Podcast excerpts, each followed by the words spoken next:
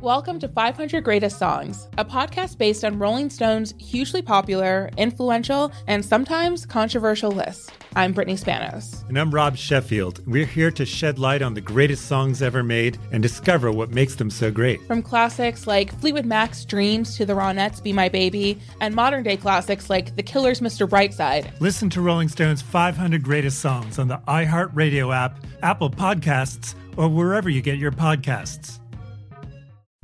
As important as choosing the right destination when traveling is choosing the right travel partner. Gene! Gene Fodor! Gene, was good! But be careful, because the worst trips result when two partners have two different agendas. The CIA really need your help, Gene. Freeze, Americano! Huh? Oh. Gene, run! Listen to Fodor's Guide to Espionage on the iHeartRadio app, Apple Podcasts, or wherever you get your podcasts.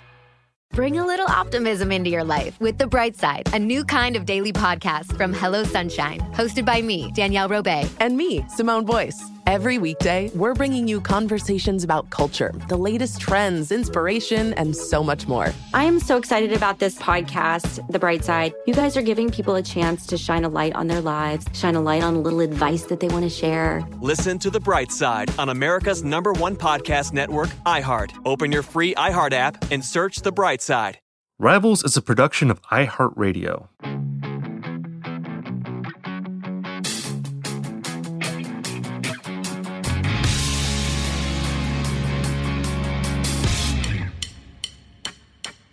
Hello, everyone, and welcome to Rivals, the show about music beefs and feuds and long simmering resentments between musicians.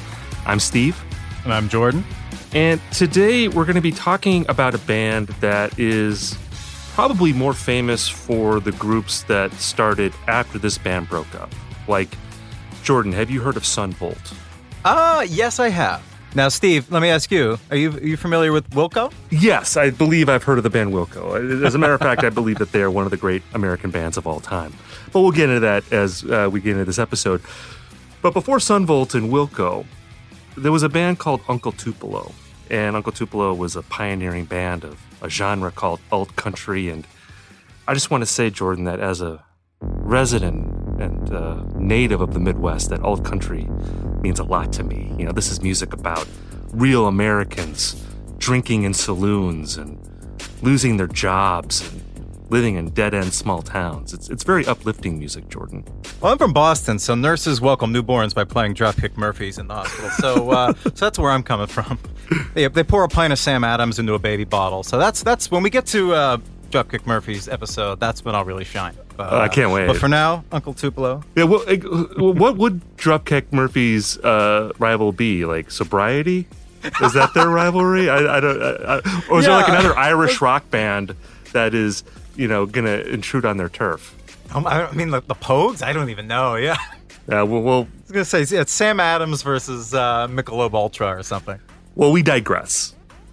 We're not going to be talking about Dropkick Murphys and, and sobriety or Irish rock bands today. We're going to be talking about Uncle Tupelo, and we're going to be talking about the rivalry between Jeff Tweedy and Jay Farrar, which in a way has been put to bed. But I feel like if you walk up to any like middle-aged Midwestern man at a party and you ask them about this, they will be able to talk for two hours about it. I feel like this there's something about these two guys and, and what they went through almost 30 years ago that is still very intriguing to some of us.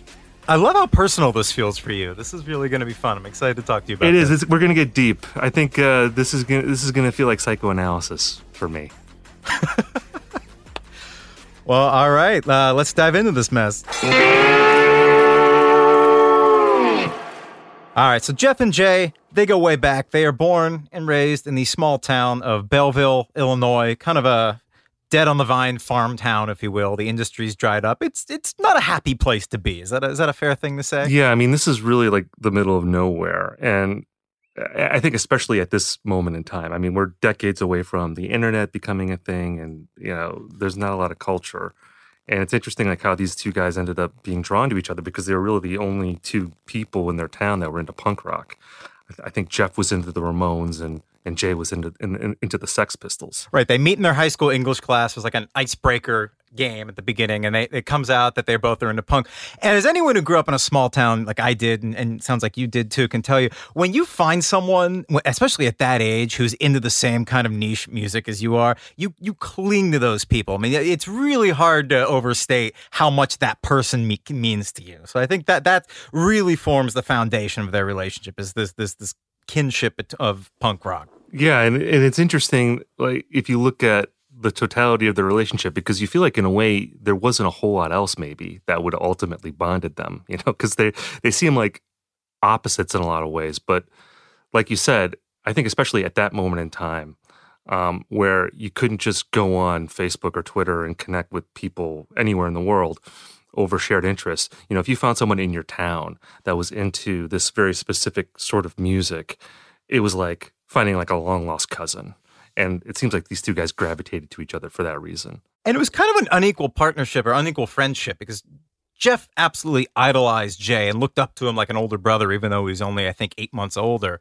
And he would later say he was in awe of him. Jay was playing in bands with his uh, with his older brothers. He came from a very musical family, and Jeff would later talk about going to see them perform and just have his teenage mind totally blown by watching Jay sing Gang of Four songs they were playing. And he'd never seen a garage band perform before, so this was huge for him. Yeah, and I feel like a lot of people, you know, have friends like this at certain times in their lives where it's like you have one friend who's clearly in the power position and the other friend who's constantly trying to impress that friend you know because they almost feel like they don't deserve to be friends with this person and you know jeff tweedy when he wrote his book uh, which is called of course let's go so we can get back have you read that book by the way yeah, I read it when it came out. It's, uh, I mean, it's like his songs. It's very warm, very intimate. But yeah, he talks a lot about their early years.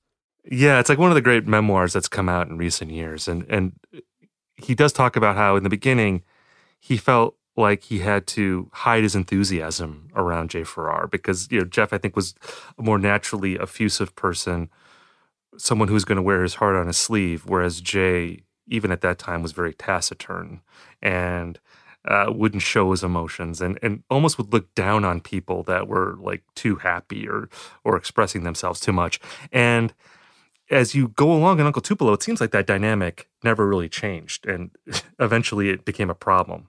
Right. I mean, I always got the idea that Jeff was kind of almost this puppy figure. He craved attention and affection and love and interaction. And Jay, I just kind of got off was in his room with a bottle of bourbon, like you know, listening to Woody Guthrie. and a 12 string acoustic or something, or an old national guitar or something. I don't know. They're very, very different people. And as you said earlier, music really seems to be the only thing that's bonding them together at this this point. So they start playing in a band together. First it was called the Plebs, I believe. Plebs, Plebes. I think it might be Plebes. Plebes, Plebes. And um, and then they kind of morph into a rockabilly band called the Primitives, which rockabilly is not the first thing that comes to mind when I when I think of forming sort of the great American band. right. Yeah, and I I feel like that came more from Jay. I think Jeff was ultimately the one that was like encouraging. Just happy to be there. Yeah, I, I, I think Jeff was like saying, okay, we need to somehow combine this roots music that we're playing in the primitives with something more contemporary, like the, the, the punk rock that's happening right now. And you mentioned, you know, Gang of Four, but you know, obviously the Minutemen were big with these guys, as were the replacements in Husker Du. And when Uncle Tupelo starts to take shape in the late 80s, you can hear those influences starting to come together. You know, the punk rock and the more sort of country roots music. Yeah, and a lot of the early lyrics, it's funny, their styles develop early on, and there's really sort of two key songs to point to. First for Jay, and Jay really emerges in Uncle Tupelo early on as the most fully formed artist of the two. He's really out of the gate incredibly strong, and he writes a song, one of his first songs called I Got Drunk.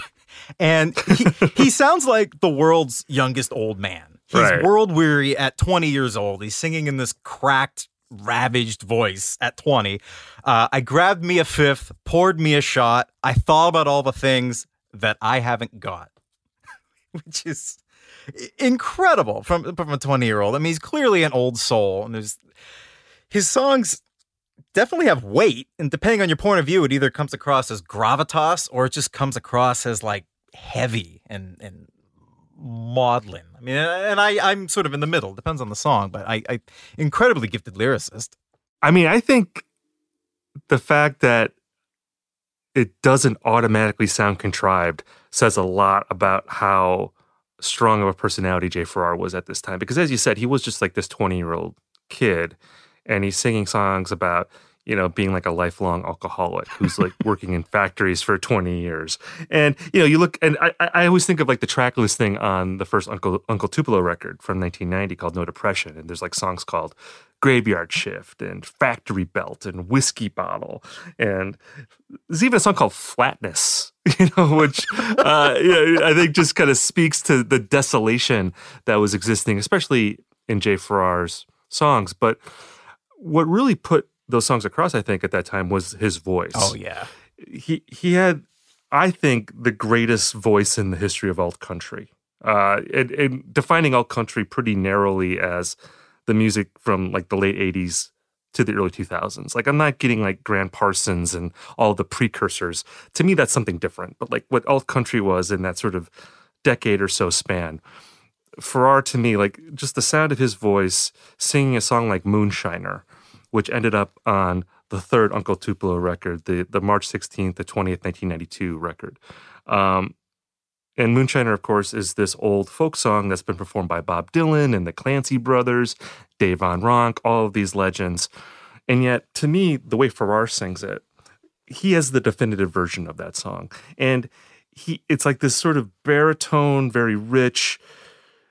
I'm, I remember Jeff Tweedy describing it as like an Old Testament sounding voice. uh, and it's a voice that I think a lot of other singers tried to affect and they couldn't pull it off. It just sounded corny. It sounded like someone trying to sound like they were from the South or trying to sound like they had this tremendous wisdom or gravitas. And, and Farrar had that naturally uh, at that age. And it really defined Uncle Tupelo in a lot of ways. Like I always think of Uncle Tupelo as being like a grittier version of the replacements. Like the replacements being this band that was, I think, a party band that had darkness on the edges you know, they'd have a song like Here Comes a Regular, which was about, you know, drinking yourself to death in a small town bar. And that's pretty much all of Uncle Tupelo's first album. Exactly. It's like we're going to do Here Comes a Regular all the time. And that comes mainly from Farrar. Uh, because Jeff Tweedy's songwriting style is much different. Right. Jeff well, think about Jay, and, and, as you said, his his voice is his greatest strength, and the fact that he's able to sing these kind of songs at age twenty and have them not sound contrived is just a testament to how great a singer he is. There is something to me that always felt that it, it did seem a little almost like a facade. I mean, I know he, he grew up in this environment that was, you know, economically depressed and not a lot going on, but I don't know. It, it, I know he worked at his mother's bookshop and I always kind of got the impression that he he was reading like a ton of Steinbeck novels and stuff like that. And it, it, felt more like literature as opposed to something that was more intimate and from his soul, which is where Jeff Tweedy comes from. He, and I always thought that his lyrics, he's not afraid to wear his heart on his sleeve in his songs. And one of Jeff Tweedy's crucial early songs a song called Screen Door, which is this optimistic little folk song that he sings in this his voice at that time is probably the polar opposite of Jay's right? It's this really sort of thin reedy poppy. It, has got a decent pop quality to it I think wouldn't you say? But very different. Yeah there's a line in Screen Door where Jeff Tweedy says down here where we're at everyone is equally poor. And there's something about the way he sings that it sounds a little awkward in the song. I always kind of laugh at it when I hear it just because like if you were actually in a you know lower middle class situation, you probably wouldn't describe everyone as being equally poor. You know, I, I, feel like you would say, you know, we're all like. I feel like when you're actually poor and you're surrounded by other poor people, you don't necessarily notice how poor you are. You know, there's no context for it. There's no way to compare it. You know, so to write it that way, it always seemed kind of weird. But you know, you were talking about you feeling like Jay Farrar was maybe a little contrived. I feel like for this kind of music, he was perfectly suited for what this genre demanded. And it demanded a voice like that and, and it demanded that sort of songwriting perspective. Whereas I think when Jeff Tweedy was writing in this style, he wasn't an, a strict alt country artist, you know, and I think for him it was maybe more of a contrivance than it was for Farrar. And ultimately, when you look at the totality of his career, the limitations that you hear in a song like Screen Door ultimately end up being strengths because I think as he moves into Wilco, Tweedy proves to be a much more malleable artist, someone who can evolve much easier because he's not as fixed into into certain thematic qualities or sonic qualities the way that Farrar is. But we're getting a little ahead of ourselves with that. It's, that's some foreshadowing for later in the episode. It's just fascinating to me that you can hear both of these guys, who they are and where they're going to be going this early in their career. Yeah, and what they write about to me, Jay much like how he is in person, in his lyrics, is not very open with his feelings. So he speaks through these characters and these archetypes that represent middle America. It's sort of like continuation of Nixon's silent majority, and it sort of foreshadows Trump's America in a lot of ways. Whatever you want to call it, these people that are struggling, these factory workers, unemployed, desperate people, propping up the bar because it's the only place they go to for relief. Um, and whereas Jeff kind of comes he writes about what he knows which is himself. He doesn't really tackle a lot of like social issues or populist issues in his songs.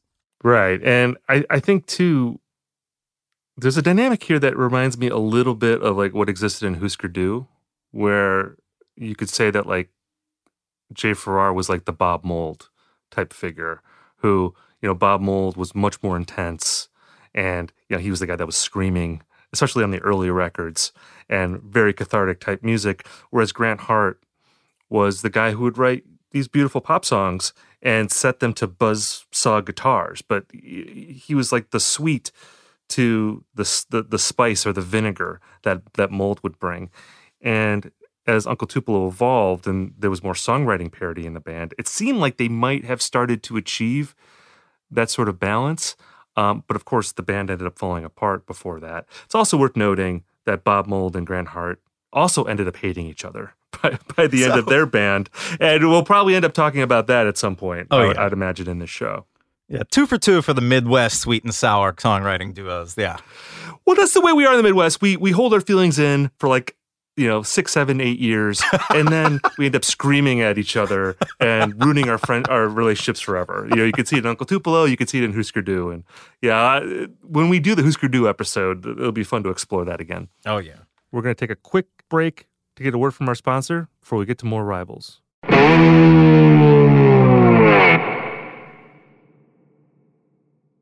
Welcome to 500 Greatest Songs, a podcast based on Rolling Stone's hugely popular, influential, and sometimes controversial list. I'm Brittany Spanos. And I'm Rob Sheffield. We're here to shed light on the greatest songs ever made and discover what makes them so great.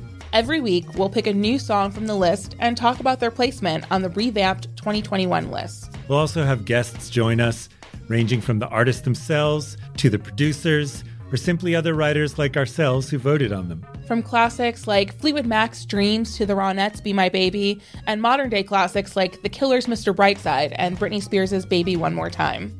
There's so many fascinating stories that have been forgotten, like Midnight Train to Georgia, starting with a phone call to Farrah Fawcett, or how the Yeah Yeah Yeahs inspired Kelly Clarkson's banger Since You've Been Gone and Beyonce's Hold Up. Listen to Rolling Stone's 500 Greatest Songs on the iHeartRadio app, Apple Podcasts, or wherever you get your podcasts. As important as choosing the right destination when traveling is choosing the right travel partner. Gene! Eugene Fodor! Gene, was booted! Much of the joy you will find on the road comes from the person you share it with. So you write the books, Gene, and Vlastar runs the business. I understand now. It is a wise man uh, who marries a wiser woman. But be careful and choose your travel partner well, because the worst trips result when two partners have two different agendas. Get down! I'm not stupid, Gene. Something is going on, and it's high time you tell me the truth. Freeze, Americano! Gene, run! So travel before it's too late. Your money will return, your time won't, and we're all too quickly approaching that final destination. Listen to Fodor's Guide to Espionage on the iHeartRadio app, Apple Podcasts, or wherever you get your podcasts. Every week on Talk Easy with Sam Fragoso, I invite an artist, writer, or politician to come to the table and speak from the heart in ways I imagine you haven't heard from them before. Some of my favorites are with Tom Hanks, Margaret Atwood, Questlove, Cate Blanchett, and Oscar Isaac. If that sounds like a varied group of people, it's because it is. I always wanted to make a show where one week we could sit with a politician like Beto O'Rourke, the next an author like Min Jin Lee, or TV titans like Bill Hader and Quinta Brunson. Basically, this is a podcast driven by curiosity and an abundance of research. Conversations where people actually start to sound like people. In recent weeks, I sat with Dan Levy, Ava DuVernay, Benny Safdie, and the editor of The New Yorker, David Remnick. You can listen to Talk Easy with Sam Fragoso on the iHeartRadio app, Apple Podcasts, or wherever you get your podcasts. I hope to see you there.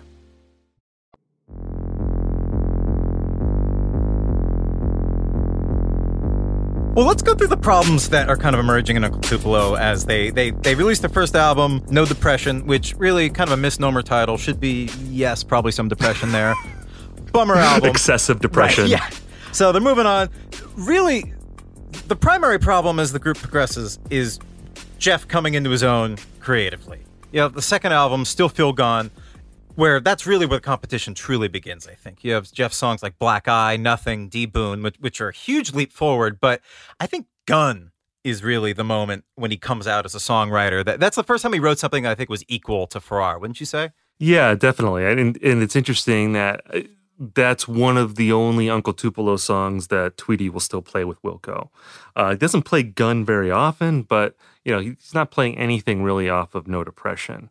And that seems to be an acknowledgement that Gun was the beginning of him starting to discover his own style. And to reiterate what we were saying before, you know, Gun, it's not a song about gun control. It's not a song about getting drunk and shooting your your foreman at the factory, you know, like as you would expect from like a Jay Farrar song right. if it was called Gun. You know, Gun is a song about falling in love and and and feeling like you're about to explode you know, like like a gun. You know that it, it's a romantic song, and it's an expression of romantic intensity, and that is the zone where Jeff Tweedy lives.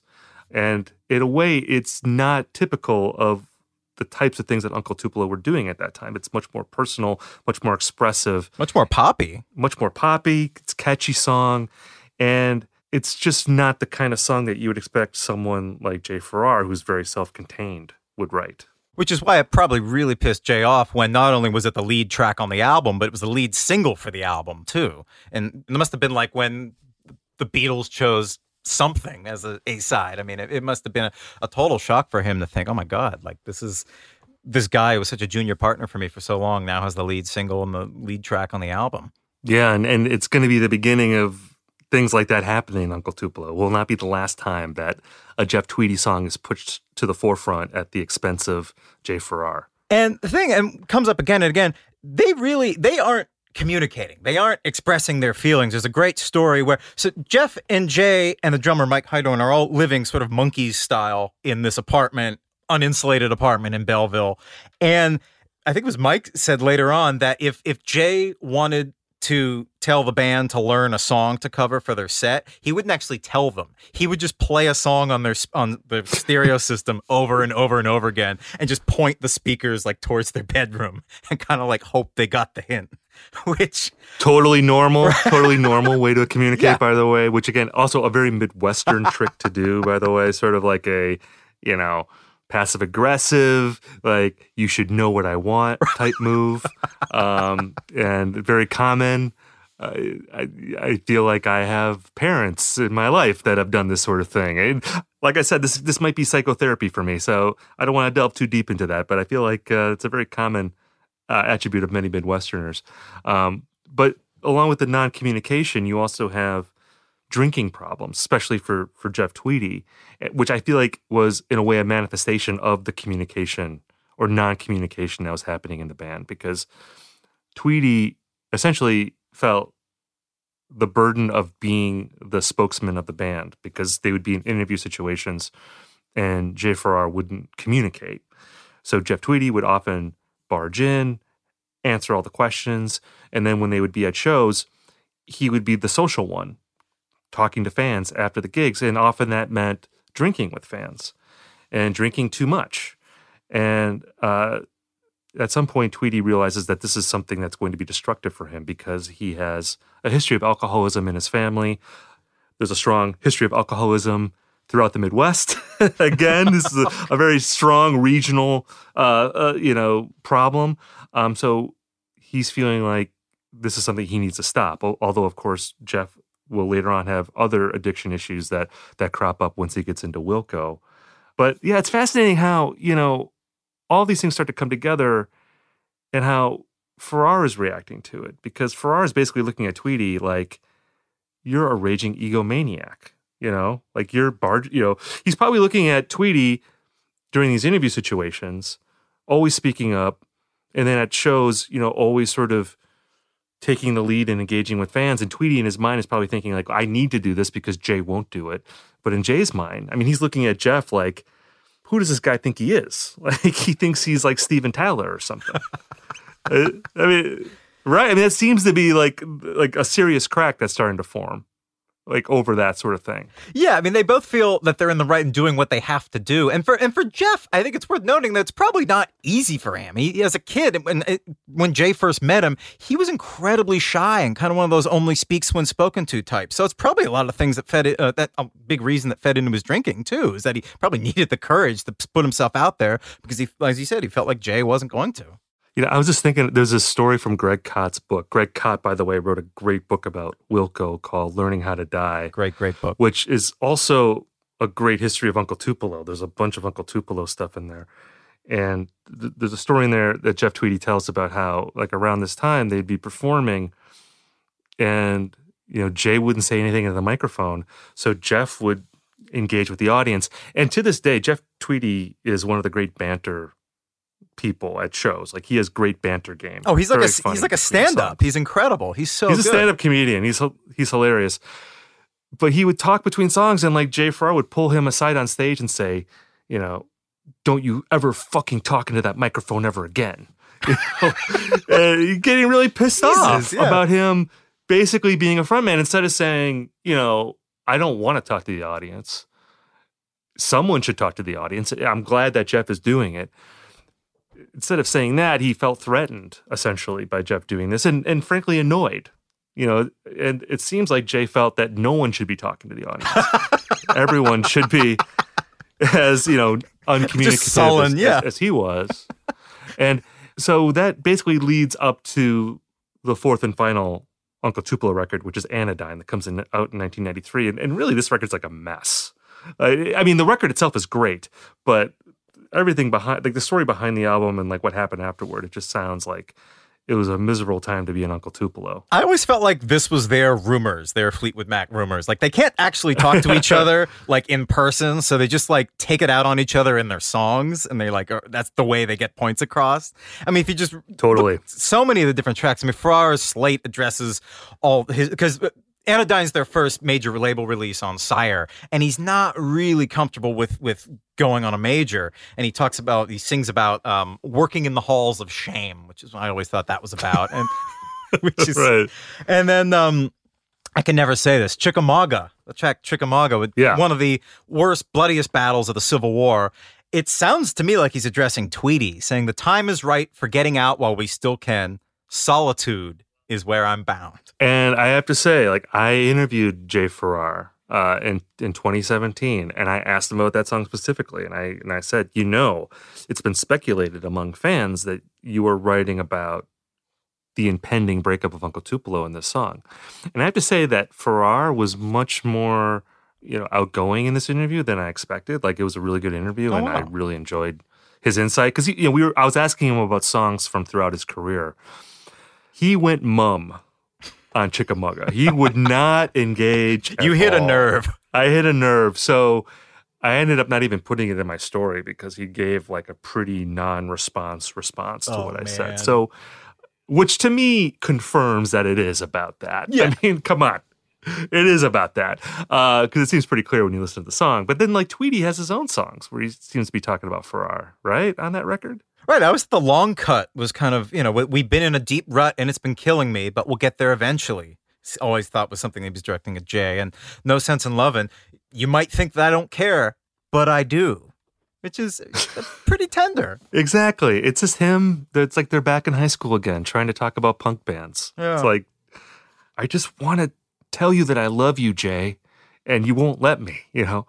This is my fan fiction for Jeff Tweedy and Jay Farrar. I've, I've gone over this, I've gone over many scenarios of, uh, over this in my mind. But yeah, I feel like, you know, from Jay, it seems like you have these almost defiant expressions of disgust over where Uncle Tupelo is at this moment and his des- in expressing his desire to to exit the situation. And and with Tweedy, it's almost expressions of of, of more hurt or confusion. It's like a white flag, Uh, yeah, which or, or an olive branch. which I, I, which again seems to be how it actually played out with these guys behind the scenes. Right. I mean, this is the album where I think it's almost, I think it's about 50 50 in terms of who wrote each song. I think this is also the first album where they take individual song credits because before that, right, weren't they credited just to Uncle Tupelo? And this was uh, the first time when they actually split it up. Yeah, although I wonder, I think maybe in retrospect, those albums are now, I think they're credited to like the specific writers. like I Oh, was looking at the liner notes online and stuff. But yeah, I think there was an idea that they were more partners before Anodyne, and then Anodyne made it pretty clear that you know that there were Jay songs and there were Jeff songs. And you know, circling back to what we were saying before, you know, Gun ends up being a single off of Still Feel Gone, and then uh, in the uh, early part of 1984, Uncle Tupelo makes their first appearance on national television. Which, by the way, I think this should illustrate that as legendary as Uncle Tupelo is now, they were not a popular band in their in their day. I mean, this is like their fourth album, and they're finally getting on a major network show. You know, like it, it took them a long time. And it's Conan. It's Conan O'Brien. Yeah, it's not the Tonight Show. It's not Letterman. You know, it's on it, it's on Conan. Um, but the song they end up playing is the Long Cut, the Jeff Tweedy song. Really great poppy, you know, fun rock song. And when you watch the show, and you can watch it on YouTube, you know, Jay Farrar just staring at his feet. I've never seen someone more miserable on national television. Which you know, it's it's hard to say. Like, okay, it's like Jay Farrar. He's not the most joyous stage presence, even like in the best of times. So you know, you almost don't want to read too much into it. But at the same time, he seems extra sullen in this clip, and I'm sure that he was not happy. And of course, we're going to talk about this. Like, I mean, he was already out of the band essentially at that point. I mean, because he had quit in early '94, right? He quit over Christmas, which I'm sure made him real popular in the uh, Uncle Tupelo. I just picture like so great timing, right? So so Jay calls. He doesn't even call Jeff. He calls the band's manager, Tony Margherita, right before Christmas, and Tony relays the message to Jeff, who is hurt and furious that Jay didn't talk to him first. I mean, which is just like, you know, he's known this guy since high school, and he doesn't even give him the courtesy of quitting and telling him first. So that leads to a showdown. Yeah, in this scene, it's like Uncle Tupelo, they're not famous enough to get their own biopic, but like I almost feel like this scene justifies them getting their own biopic. It's like one Should of the we act great, this out? Oh my god. I don't I can't even act it out. I think I'll burst into tears. I think you should just recount it dispassionately. But uh, it's it, it's intense. This is like Marriage Story. You know, this should be like ScarJo and Adam Driver acting out this scene. You know, like like the like the like the the two dude heterosexual version of that. Like, you know, just screaming at each other in an apartment. Like, yeah, you need to say this. I, I can't even recount this because my my chin will start quivering. I think. So so they're in the apartment that they've shared for years. This is little tiny apartment. Uh Tweedy goes up to Jay and says, "Tell me to my face, why do you hate me?" And Jay, I just imagine he takes a deep, maybe takes a drag off a cigarette, looks off to the side, looks back at him and says, You don't know what it's like to stand on stage with somebody every night who loves themselves as much as you do. and Tweedy, you know, there's nothing to say to this. He just says, You know, you're right. I don't have any idea.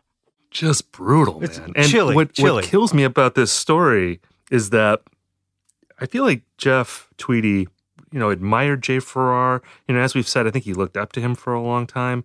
And they did have that dynamic in their relationship where, you know, Tweedy was the one in the position of having to please Farrar. You know, Farrar is like the cold father, you know, the, the, the father who does never gives any affection. And like Tweedy Yeah. is trying to get affection. And to have that person in your life say basically that, you know, I hate you. Right. You know, and I don't want anything to do with you. Uh, just must have been uh, devastating. There's another aspect of this story too, where in, in Greg Kot's book, he says that Farrar called Tweedy a mama's boy. To have your hero call you a mama's boy is just that that that's like salt in the wounds. pretty emasculating. Yeah. And Wilco fans, of course, will recognize that in the song Misunderstood from Being There. There's a line in there where Tweedy refers to himself as a mama's boy. And he said that that was a reference to what Jay Farrar said during this argument. Um, I think it's interesting that in Tweedy's book, his own book, he doesn't make reference to the mama's boy comment. He talks about this confrontation and you know recounts everything else almost word for word from the Greg Kot book, but he doesn't say the mama's boy thing. And I wonder, and this is me totally so you know psychoanalyzing, but like I've interviewed Jeff Tweedy, and I interviewed him, um, you know, around the time that his that his mom died, and he talked about how close he was to his mother, and I just wonder, like, wow, if that dig just went over the line. Like, it's one thing to say like you're a prima donna on stage, but to go there, that is like that. That's a real sign of malice at Yeah. that point, and it, it, it's probably something that I would imagine It's a cheap still shot. cuts deep. Yeah. Yeah, it's a cheap shot that like you don't really get over. Right. Uh, so so even if he wanted to keep the band going, if you hear your partner say stuff like that, you're probably like, okay, we're done. You know, I, I think it's time to move on. Yeah. And so this is sort of the state of mind. This hap- this happens in uh, early '94, and they they agree to do one more tour, mostly out of loyalty to their manager, who sunk in all of his all this money into the band, and they they feel like they owe him this. And so the tour goes on in, in spring of '94, and it takes two weeks for the wheels to totally come off. They, they Jeff and Jay brawl in a uh, parking lot of a North Carolina club after Jay refused to sing harmonies on Jeff's songs. Um, Just petty. Probably wasn't much of a brawl, to be honest. Yeah, I mean, it probably was spit and you know maybe some slaps. I don't know, but uh, it probably wasn't like Roadhouse or anything like that. But but they had to be pulled apart by their tour manager, and they had a big band meeting the next day. And the tour manager basically asked Farrar, you know, what's dude, what's your problem? Farrar said, I don't have a problem with anyone here, but with you. And he points at Tweedy. And at that Right. moment, and this sounds like a Neil Simon play or something, that moment, their sound man couldn't handle the tension. He passes out and hits his head on the coffee table. Which I I'm with the sound man. Right. I'm about to pass out just hearing about this 30 years later. I mean, what blows my mind about these stories is that like the hatred seems to be one-sided. Um, that uh, you don't really hear Tweedy talking about having these reciprocated feelings of hostility towards Farrar. If anything, he's feeling sort of bemused by how far is it re- uh, acting at this at this time. And although you know, as we talk about this stuff now, I mean, Tweedy's talked a lot more about this time than Farrar has. I mean, we, we're getting more of his perspective than we are from Farrar. So maybe it's the, the in fairness to Jay, maybe there's some sort of a skewed perspective on this. Right. I mean, Jeff's version has kind of been accepted as fact from being a Greg Kot's book. And as you said, that the many, many, many, many more interviews that he's done than Jay. But in 2005, Jay does give an interview to Anthony DeCurtis in, uh, in Relix. And he said that it was more than just musical differences. He claims that a few years before their breakup, Jeff was drunk in the back seat of the Uncle Tupelo van. And he started coming on to Jay's girlfriend, stroking her hair and basically confess, drunkenly confessing to to feelings of of love for her. And uh, to him, this was the ultimate betrayal. And according to the interview, he quit the band for a couple weeks before ultimately coming back. I, for one, believe that that could be something that, that you know, you don't want to completely blow up this band that you put so much into that actually seems to be going somewhere. I think this might have been right around when they got Peter Buck to produce their third album. Probably wanted to do his best to kind of stifle any kind of interpersonal drama. But I don't think you come back from that. I think that that could have really been the start of the of the schism, even with all the songwriting disparity and and ego that went on there. I wouldn't blame him at least. Yeah, I mean, my, my feelings about this story, because I've heard this story, and there's also a part of the story where Jay says that Jeff called him a pussy. Oh yeah, for like a couple Yeah. weeks afterward, which I have a hard time believing that part of the story. And That part's I could be weird, totally yeah. wrong. I, I don't know Jeff Tweedy personally, and I've interviewed him several times, but I can't say I know him at all as a guy. He's not someone that strikes me as someone who would call someone a pussy like repeatedly. I don't know. It just seems strange Yeah, to me. repeatedly is really the part. I mean, I do see the other part of the story does seem like that could have happened. I, I do think that a story like that takes on more weight if you are already inclined to look at your bandmate as an egomaniac or as a glory hog, which seems to have been how Jay Farrar looked at Jeff Tweedy as this guy that was who wanted to be a rock star. And that was very antithetical to how Jay Farrar conducted himself. So if he saw or he heard about his bandmate hitting on his girlfriend in a drunken way, you know, like basically, and you know, maybe Jeff Tweedy was was fooling around, you know, me, you know, goofing off, but crossing a line regardless. You know, I think if you were cool with someone like that, you'd be pissed about your friend doing that, but you would get over it. But if you already look at your friend or your supposed friend as being this, you know, arrogant egomaniac guy, that just adds fuel to the fire and it just uh, reinforces what you already believe about him. So that's how I'm inclined to view that story. If, if, if that's Jay Farrar's sort of origin story for their split. I do think that overall, like Jeff Tweedy's argument that Farrar felt threatened by Tweedy's artistic ascendance and that Tweedy was essentially not taking over the band, but taking over 50% of the band. I mean, that that just makes more sense to me because Uncle Tupelo ultimately was Jay Farrar's band. I mean, he was the dominant person for the majority of that band's history. And to feel like this is my band, but now I'm going to be in a situation where I only get like half the songs on the record, that seems like eventually you're just going to say, screw this. I'm, I'm just going to form my own band. And that seems to have been what had happened in this situation. Yeah, I mean, I think the girlfriend thing probably didn't help, but I, I think it was probably those two together probably paint, in my opinion, a more full picture of probably how it really went down. Yeah, I mean, Jay resented him for a whole laundry list of reasons. Yeah. All right, hang on. We'll be right back with more rivals.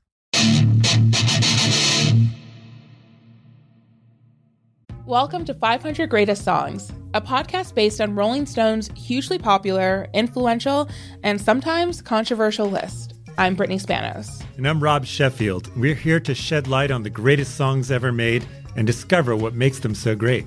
Every week, we'll pick a new song from the list and talk about their placement on the revamped 2021 list. We'll also have guests join us, ranging from the artists themselves to the producers, or simply other writers like ourselves who voted on them. From classics like Fleetwood Mac's Dreams to the Ronettes' Be My Baby, and modern day classics like The Killer's Mr. Brightside and Britney Spears' Baby One More Time. There's so many fascinating stories that have been forgotten, like Midnight Train to Georgia, starting with a phone call to Farrah Fawcett, or how the Yeah Yeah Yeahs inspired Kelly Clarkson's banger Since You've Been Gone and Beyonce's Hold Up. Listen to Rolling Stone's 500 Greatest Songs on the iHeartRadio app, Apple Podcasts, or wherever you get your podcasts. As important as choosing the right destination when traveling is choosing the right travel partner. Gene! Eugene Fodor! Gene, was booted! Much of the joy you will find on the road comes from the person you share it with. So you write the books, Gene. and vlastar last the business. I understand now. The wise man uh, marries a wiser woman. But be careful and choose your travel partner well, because the worst trips result when two partners have two different agendas. Get down! I'm not stupid, Gene. Something is going on, and it's high time you tell me the truth. Freeze, Americano! Gene, run! So travel before it's too late. Your money will return, your time won't, and we're all too quickly approaching that final destination. Listen to Fodor's Guide to Espionage on the iHeartRadio app, Apple Podcasts, or wherever you get your podcasts. Every week on Talk Easy with Sam Fragoso, I invite an artist, writer, or politician to come to the table and speak from the heart in ways I imagine you haven't heard from them before. Some of my favorites are with Tom Hanks, Margaret Atwood, Questlove, Cate Blanchett, and Oscar Isaac. If that sounds like a varied group of people, it's because it is. I always wanted to make a show where one week we could sit with a politician like Beto O'Rourke, the next an author like Min Jin Lee, or TV titans like Bill Hader and Quinta Brunson. Basically, this is a podcast driven by curiosity and an abundance of research. Conversations where people actually start to sound like people. In recent weeks, I sat with Dan Levy, Ava DuVernay, Benny Safdie, and the editor of The New Yorker, David Remnick. You can listen to Talk Easy with Sam Fragoso on the iHeartRadio app, Apple Podcasts, or wherever you get your podcasts. I hope to see you there.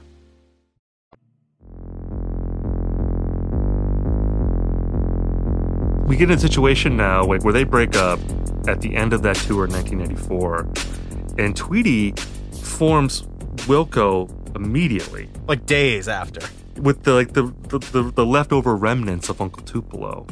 And um, I interviewed uh, Tweedy about this uh, in in 2017. We talked about the first two Wilco records, and he talked about how, and he was very upfront about this. He said like when he was working on the first Wilco record, which was AM, he felt a pressure to keep the momentum from Anodyne going because Anodyne was the highest profile Uncle Tupelo record up until that point. And he felt a pressure to continue servicing that audience. You know, like he didn't want that, those people to go away. And that definitely influenced the speed at which he made AM and, of course, the content of AM, which for all intents and purposes, is the fifth Uncle Tupelo record. I mean, it sounds like Uncle Tupelo without Jay Farrar. Wouldn't you say? I mean, I feel like that's a pretty straightforward reading of that record. Yeah. I mean, it, it feels almost like an impression of Uncle Tupelo. And also, I mean, not only is he competing with his own past with Uncle Tupelo, he, he's, like it or not, the Jay Farrar forms Son Volt and he's recording his own album. They're on the same parent label with the same producer, and they're being released not that long apart. Comparisons are inevitable. So I'm sure he feels pressure on all sides to to not only measure up to his own past, but measure up to whatever Jay's going to do. And what Jay does is great. Trace is incredible. Yeah, it's great. And it's funny to talk about this now because, you know, Wilco obviously has this great reputation. They have a great catalog. We all know Wilco a lot more than people know Son Volt. I mean, Son Volt is more of a cult act now. But in 1995, you know, Jay Farrar was the better regarded one out of the two. And Son Volt was the band that people looked at as the next great American band. Like this was going to be the great band to come out of Uncle Tupelo. And that was even true within the record company. Like uh, Tweedy's told the story about how someone from uh, from the label told him that AM, the Wilco record, which came out, I believe, in March of 95, was essentially setting the table for Trace, the Son Volt record, which came out you know, a few months later. I think it came out like in the summer or fall of, of 95 which is not something you really want to hear from your record company that you are right, merely no. setting up you're an appetizer right exactly and you're the appetizer for your rival right you know, who, yeah. who we respect more as an artist and we expect him to be more successful than you and we put him on warner brothers and you get on this offshoot reprise label which has you know kind of the more alt people like Van Dyke Parks and Randy Newman and Neil Young. I mean, kind of, kind of more of the the the, the weirder, riskier people, if I may people who I love. Yeah, yeah, like more of the niche. Yeah, yeah, exactly. But yeah, you're going to be more of like the the niche band, and you know, more you're also the appeal. lightweight guy, right? Yeah, yeah. Which is kind of funny because really, I mean, you would think that Farrar would have maybe preferred to be on the smaller subsidiary than the main label, you know, because that does seem more his speed and more of his outlook. Like when people compare the trajectories of Wilco and Son Volt, you know, I actually don't think that Farrar would have wanted Wilco's trajectory. I think that he was happy with the path that Son Volt ultimately took because he didn't really want to be famous. He didn't want to be hugely successful. I think he just wanted to do his own thing. Whereas Tweedy was always more ambitious and you know wanted to engage the public and and, and wanted to have hits. Um, and really, at that time, I mean, Tweedy was looked at as like this lightweight pop guy, basically, whereas Farrar was like the serious, you know, furrowed browed, you know, heavy artist, and and that's how those records were perceived, uh, like when they came out in '95. Yeah, I mean, I, again, I, I like Trace far better than AM. I think that's not an uncommon opinion. Um, AM has some moments. I like Box Full of Letters because it sounds like a Byrds song. Passenger Side's a great song. Casino Queen. Um, but yeah, it, it, it did not sell or get anywhere near the same kind of reviews as uh, as Trace did. Yeah, I mean Trace is like maybe the greatest alt country record ever made. You know, uh, again, defining alt country as that decade of time, say from like the first Uncle Tupelo record in 1989 to like Heartbreaker by Ryan Adams. if you want to call Yeah. that the alt country era, I think S- Son Volt Trace, along with those Uncle Tupelo records, those are like the great records of alt country. You know, put those in a vault. And I think of like the first track from Trace, Windfall, you know, let the wind take your troubles away, you know, beautiful song. Jay Farrar's voice sounds incredible. I that was his peak, I think, in terms of his critical esteem, his popularity, and really like artistic peak. Just an incredible song, and, and it just sets up that record beautifully. And then you have a record like AM, which I think has suffered in comparison to the other Wilco records. You know, I, I feel like people tend to downgrade it because it's not as good as Being There or Summerteeth or Yankee Hotel Foxtrot. And it's much simpler than those records. It's not, you know, as experimental. It's not inventing anything. It's basically reiterating what Uncle Tupelo did. But I- the defense I'd make of AM is that I don't think Jeff Tweedy wrote great songs in Uncle Tupelo. Like, there's not a song from his time in Uncle Tupelo that's as good as Passenger Side is, or Box Full of Letters, or Shouldn't Be Ashamed. Like he was at that time exponentially getting better, I think, with each album as a songwriter. And AM ultimately ended up setting up better records afterward, which maybe makes it seem a little weaker in retrospect. And it also seems weaker in comparison to the Son Volt record. But on its own, I think it's still pretty good. So I'm going to defend AM. And I am a total Jeff Tweedy apologist, too. I have to say that right now. So, No, I know he's your guy. but it's interesting, too, like with Wilco, as we dig into Wilco, because you and I were talking about this as we were outlining this episode. Because I feel like if you talk about his relationship with Jay Farrar, which is so fraught and, and fascinating, there's also the subplot of his relationship with Jay Bennett in Wilco, which is almost like a weird mirror version of what happened in Uncle Tupelo, but now with Jeff Tweedy in the power position. Right. I mean, initially, some of his early Wilco bandmates talk about Jeff pitching the band to him as a, a true collective. And it became clear very early on that this was going to be Jeff's band. It was his name on the contract. It was, I, th- I think uh, John Stirratt said that he, he he went with Wilco because he thought he'd be able to get more songs on the record as opposed to Jay, because Jay wrote better songs. And then he got one song on "I AM, I think. Um, so and and no songs afterward. And no songs. I think that's like the, Right. I think that's the only John Stirratt song on any Wilco record. I think I think you're right. And I I love Jay Bennett. I love the I think the albums that they did together that he did with Wilco are my favorite Wilco albums, some of my favorite albums ever. Jay Bennett, I mean, how would you describe him? I always kind of picture him as like David Foster Wallace with dreads instead of a bandana do rag, like disassembling a mellotron. Like he's this mathematician, mad genius, musical maximalist, could play any instrument, had sort of intuitive understanding of recording studio and all the technology. I, I just picture him as this like musical scientist. Is that sort of a fair assessment? Yeah, I I always thought it was a shame that like Philip Seymour Hoffman didn't play Jay Bennett in a oh movie. Oh I always thought like if, if they had done like a like a like a, a fictional adaptation of I Am Trying to Break Your Heart, like Philip Seymour Hoffman would have been perfect as Jay Bennett.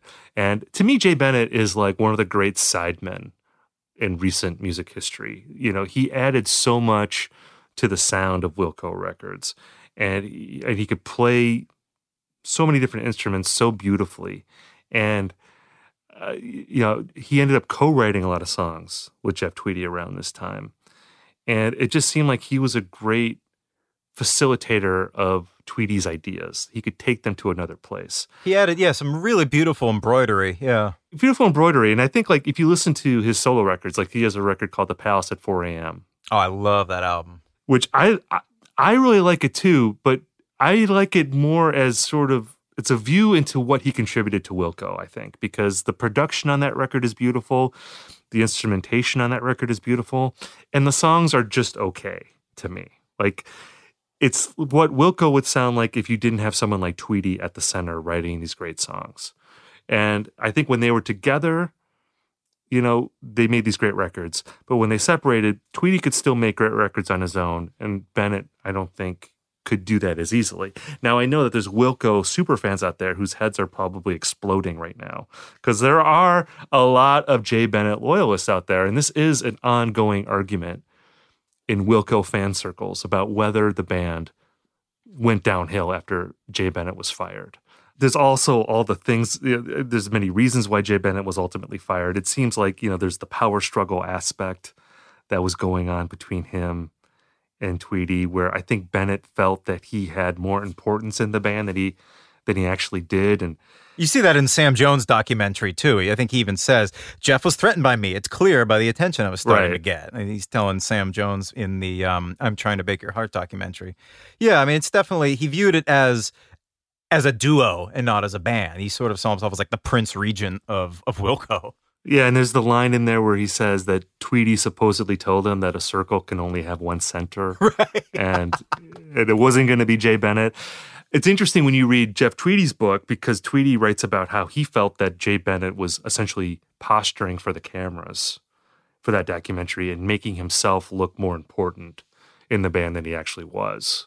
Which is kind of a weird thing to say. I mean, there's a little bit of weirdness with that just because Jay Bennett can't defend himself, obviously, at this point. He died sadly in 2009.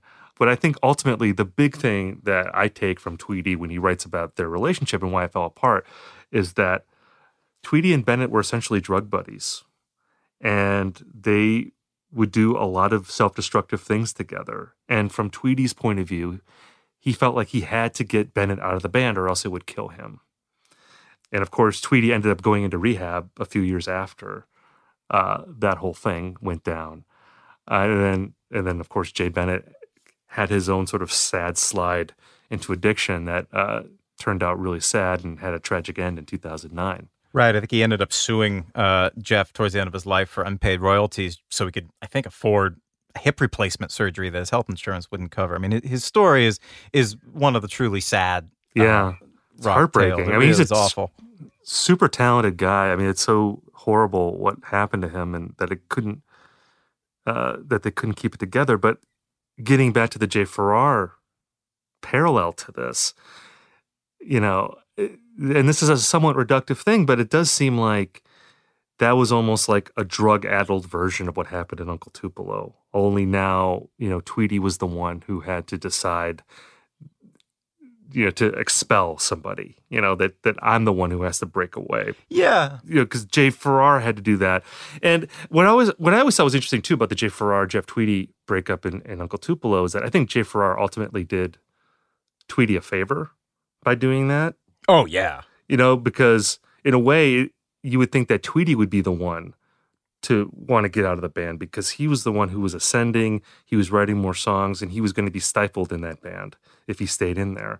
You know maybe it was just he was just used to a dynamic in uncle tupelo where he was going to be deferential to farrar and he just couldn't leave the band. So it was up to farrar to say that this band is over and he left. That's where I think that that the the, the Bennett Farrar thing is a little different because I feel like Jeff didn't have the the blatant show of ego that Jay did at least before Sam Jones's cameras in the documentary of sort of like making it apparent that he was an important creative force in this group. I feel like maybe I'm wrong, but I feel like Jeff was sort of more almost like puppy like hey i wrote this song like let's let's do it and it it, it, seemed less um manipulative or or less not malicious but less ego driven and more more of a just born of a desire to to share and contribute i mean what do you think about that is that just a really reductive way of, of putting that I don't know, man. I feel like we gotta do a Jeff Tweedy Jay Bennett episode, man. We're gonna Oh, have to do a oh, sequel to this because there's so much. I feel like this is a tangent that I could talk about for another two hours. I mean, that the, the, between those guys, it's crazy. So maybe we should just table that for now and go back to to Jeff and, and Jay. You know, there is a something with Jeff Tweedy and Jay's though. It's like if your name is Jay, you're never going to be in a band with Jeff Tweedy again. I feel like you could be the greatest guitar player or the greatest keyboard player. He's never going to have another Jay in his band. Yeah, you are blacklisted don't don't but jays need not apply Th- th- that name is cursed. So, okay, getting back to the Jeff Tweedy Jay Farrar rivalry. You know, if you're going to make a pro case for Jay Farrar, like what would be the basis of that? I mean, so much of it I think is is is personal taste. I like his lyrics better overall. I, I like sort of his his more literate, sort of the small town existentialism. Graveyard Shift, I think, is an amazing song. Whiskey Bottle, I think, is maybe I have to sit down and look, but maybe my favorite song either of them have written. I I, Wow. I, should, I, I should check that. I should really sit down and think about that before I put that out there. But yeah, I think he's an incredible lyricist. And even though sometimes it feels contrived or like a facade to me, I, I, I really do appreciate that, at- especially at his age too. He makes these songs that sound 100 years old, like songs that Robbie Robertson would have written or something. I mean, he's an incredible gift for, for making something of substance. Yeah, my, my argument for Farrar would be that in terms of Uncle Tupelo, he is without question the dominant creative force. He was the best songwriter in that band at that time. He was the best singer in that band at that time. And he had the most charisma at that time. I'm qualifying everything that, At I that just said specific to Uncle Tupelo, but it's true that um, you know, whatever like, if you love Uncle Tupelo, and I and I really love Uncle Tupelo, most of what is great about that band comes from Jay Farrar. Yeah. You know, he defined that band's aesthetic, you know, their thematic concerns.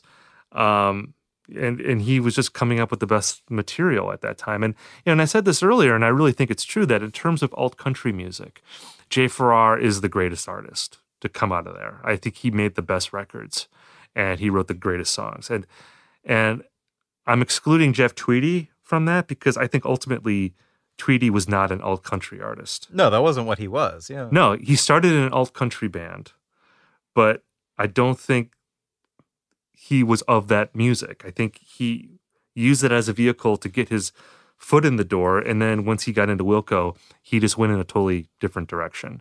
And he's written songs that are countryish or, or folky, you know, in, in some of their spare parts. But I think overall, he's he doesn't come from there in the same way that I think Jay Farrar does, and the way that he still does. And you know, we talked about Trace being a great record. I'll defend the entire Son Volt catalog. I, I think that they've made a lot of great records. Uh, you know, in the '90s and uh, up through today. I think it's a much narrower sonic and thematic palette that you than you get from Wilco. He's definitely more consistent than Wilco. I think that it's just like you said, it, it it's more one note, and I it, it's a, a a great note. But I think that I admire Wilco's sort of musical adventures more than uh, his sort of purist streak. And I know I don't think he started off to be a purist, but I think that's sort of what he became. Yeah, I mean, I, I just feel like Farrar had the blessing or the curse to be fully formed on that first Uncle Yeah. Tupelo record, and I think he, I think he's become, um, I think he's refined his skills over the years, but essentially, he knew who he was at the beginning, and Tweedy didn't. You know, it took several years for Tweedy to figure that out. And in a way, you could say that Tweedy is still figuring that out. He's an artist who doesn't allow himself as much to be fixed in one place in the same way that Farrar does. Which is infuriating, but also incredible to be a part of that journey too. I mean, you never really know what's coming with that, which is, I mean, it's like Neil Young putting out trans or something. It's like, what are you doing? I, I, I see a lot of, of Neil Young and, Je- and Jeff uh, in just their stubborn refusal to really be pegged down. And I think that that's probably the thing I admire about him most. Yeah, we've we've kind of bled into the pro Jeff Tweedy argument already. The pro Jeff Tweedy argument has hijacked the pro Jay Farrar argument. But yeah, I mean, Sorry, the, the idea of him being a more adventurous artist, ultimately having a more varied and eclectic, and I think overall better catalog uh, over the past twenty five years. And you know, I can't be impartial here. Like Jeff Tweedy is one of my heroes, not just because I think he's a great songwriter, but I just admire how he's conducted himself in his career, uh, being someone from the middle of the country who's stayed, you know, in Illinois, who's always done his own thing. You know, Wilco is a band that is an island in the music business. They always just make Wilco records, and they're not affected by outside trends or like what is going on in the rest of the world. At least not in the sense of trying to cater to it or uh, you know to like trend hop the way a lot of bands do he does what he does and it's really great. You know he always writes great he, he puts he writes great songs puts out great records and he conducts his career i think in a really admirable way. And i've always admired that and it's something that i aspire to in my own life and my own career. So Well, I think you got there, Steven. Yeah, I'm, I'm, I'm about to sing "The Wind Beneath My Wings." I think for uh, Jeff Tweedy. I was about to do. I appreciate you stopping me. Oh no, no, no! I was no, about no. to. Uh, I mean, like I think I you got. I think you reached Jeff Tweedy level of uh, of you know skills and um, adventure adventurous spirit. And I mean, for me, Wilco was my entry point to to Jeff and Jay's music. I just uh, a Ghost is Born came out when I was in high school, and um and so. I really didn't know much about Uncle Tupelo for many years. I, I I knew Wilco, and honestly, the news that he came out of an alt country band was kind of shocking to me when I, I first learned that later on. You couldn't really find many Uncle Tupelo CDs in out, you know, kind of out in the sticks where I grew up. And I think that almost speaks more to how impressed I am that he ventured so far beyond that realm. Is just so incredible. See how far he's come. I also really admire, and I kind of alluded to to this earlier in the episode, how he's really not afraid to to wear his heart on his sleeve in his songs. I think a lot more so than than Jay. Um, he does have this desire for intimacy and he shows you his really ugly sides and shameful thoughts. I mean, I think of the songs like Via Chicago and and She's a Jar. Uh almost saying like, do you do you love me now? Do you love me still? Will you stay? If I change my sound, will you still stay? I don't know. There's something really um again, not to get too psychoanalytical, that that I, I like that that kind of trust with fans and that kind of vulnerability. I I always have admired with with him and all my favorite artists. I think have that in common. Brian Wilson being um being another one. Yeah, I think that vulnerability is why people like me end up rattling on for minutes on end on podcasts about how Jeff Tweedy's our hero and we want to be like him because we feel like we know him or we feel connected to him in some sort of way, which I'm sure would be very disturbing to him if he heard this show. Um, bringing these two guys together, because we always like to end on a note of reconciliation. I feel like these two guys have, in a way, reconciled, at least behind the scenes. Like there was an interview that Jay Farrar did in 2017 where he said that him and Jeff were emailing each other. Um, and I think the the spark of that was that there was maybe going to be like an Uncle Tupelo archival release, which as of now has not seen the light of day. I don't know if that's still under discussion or not, but the idea was basically that, you know, there's been enough water under the bridge with us and we've you know, we've lived our own lives. There's been a lot of things that have happened. We don't really need to hold a grudge over you know whether you hit on my girlfriend in 1992 or whether you know you called me a mama's boy and you know shortly after that you know we can get over that uh, which warms my heart actually i don't know if you've seen this but there's a great clip on youtube of jeff tweedy telling a story at a show and i think it was like in the late aughts Oh, the beach thing? yeah the beach thing like where he was Yeah. in, he went on vacation in mexico and he was like i think like he was like walking down the beach and there was someone in the distance and he realized that it was Jay Farrar. And apparently they had both rented like houses on the same beach. And there was one house between them. And apparently the guy renting that house was an Uncle Tupelo fan. Like a super fan. How best day of his life. how random how random can you be? And how awesome would that be, by the way? Like if you have Oh yeah. Jay Farrar and Jeff Tweedy on either side of you. Well, either awesome or I mean, if they were fighting, that could have been the worst vacation of his life too. It's like, oh, Well, it seems like they my were- heroes are. No, they- it seems like they were pretty good. they gave each other like a bro nod, I think. Yeah. You know, like, like, hey man, what's up? You know, and they didn't jam together though. They, you know, they weren't playing uh Satan, your kingdom must come down by the campfire or anything like that. Uh, which is a shame. I mean, but you know, I think basically they both couldn't have stayed in the same band. You know, they were destined to break up and form their own bands. And I think really, as I said before, I feel like each guy got the band that they wanted. Yeah, I mean, the comparison almost seems like unfair. It's like you're comparing yourself to like your high school girlfriend or boyfriend. And there really just becomes a point when you think, you know, we were thrown together at the time by proximity and mutual interests. And then the world got bigger. We found out who we are and what we really wanted and what we wanted to do and where we wanted to go. And we went there. And you know what? No hard feelings. I always got the impression that this might be kind of reductive, but Jay stayed true to his roots and Jeff stayed true to his muse. And both of those are admirable things to do. And I think it's safe to say that because they're both happy where they are, that there is a snowball's chance in hell of a Uncle Tupelo reunion. I don't think that they will ever play together again. I, but you know, I, I have no inside knowledge of that. But it's just I, I I feel like Farrar would probably more be more open to it than Tweedy would be. Really? Like I could see like I, I yeah, I really think that Farrar would probably be more open to it than Tweedy. But I feel like Tweedy's at a is at a moment like where he's so used to having his own kingdom.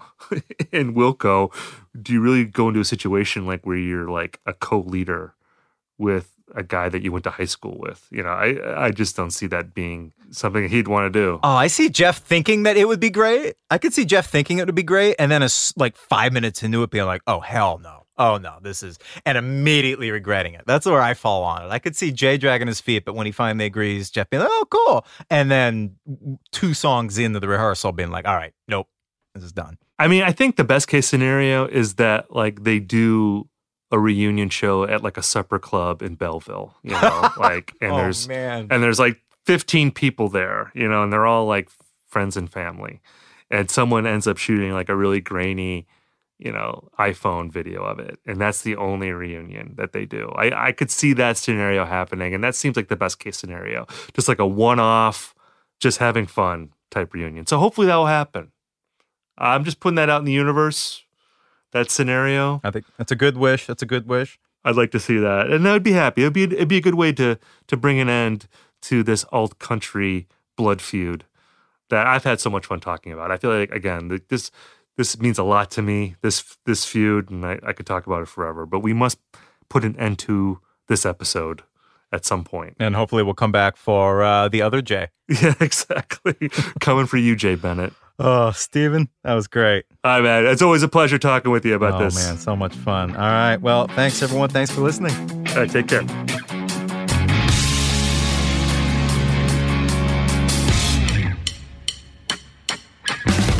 Rivals is a production of iHeartRadio. The executive producers are Sean Titone and Noel Brown. The supervising producers are Taylor Chicoine and Tristan McNeil. I'm Jordan Runtagh. And I'm Steven Hyden. If you like what you heard, please subscribe and leave us a review. For more podcasts from iHeartRadio, visit the iHeartRadio app, Apple Podcasts, or wherever you listen to your favorite shows.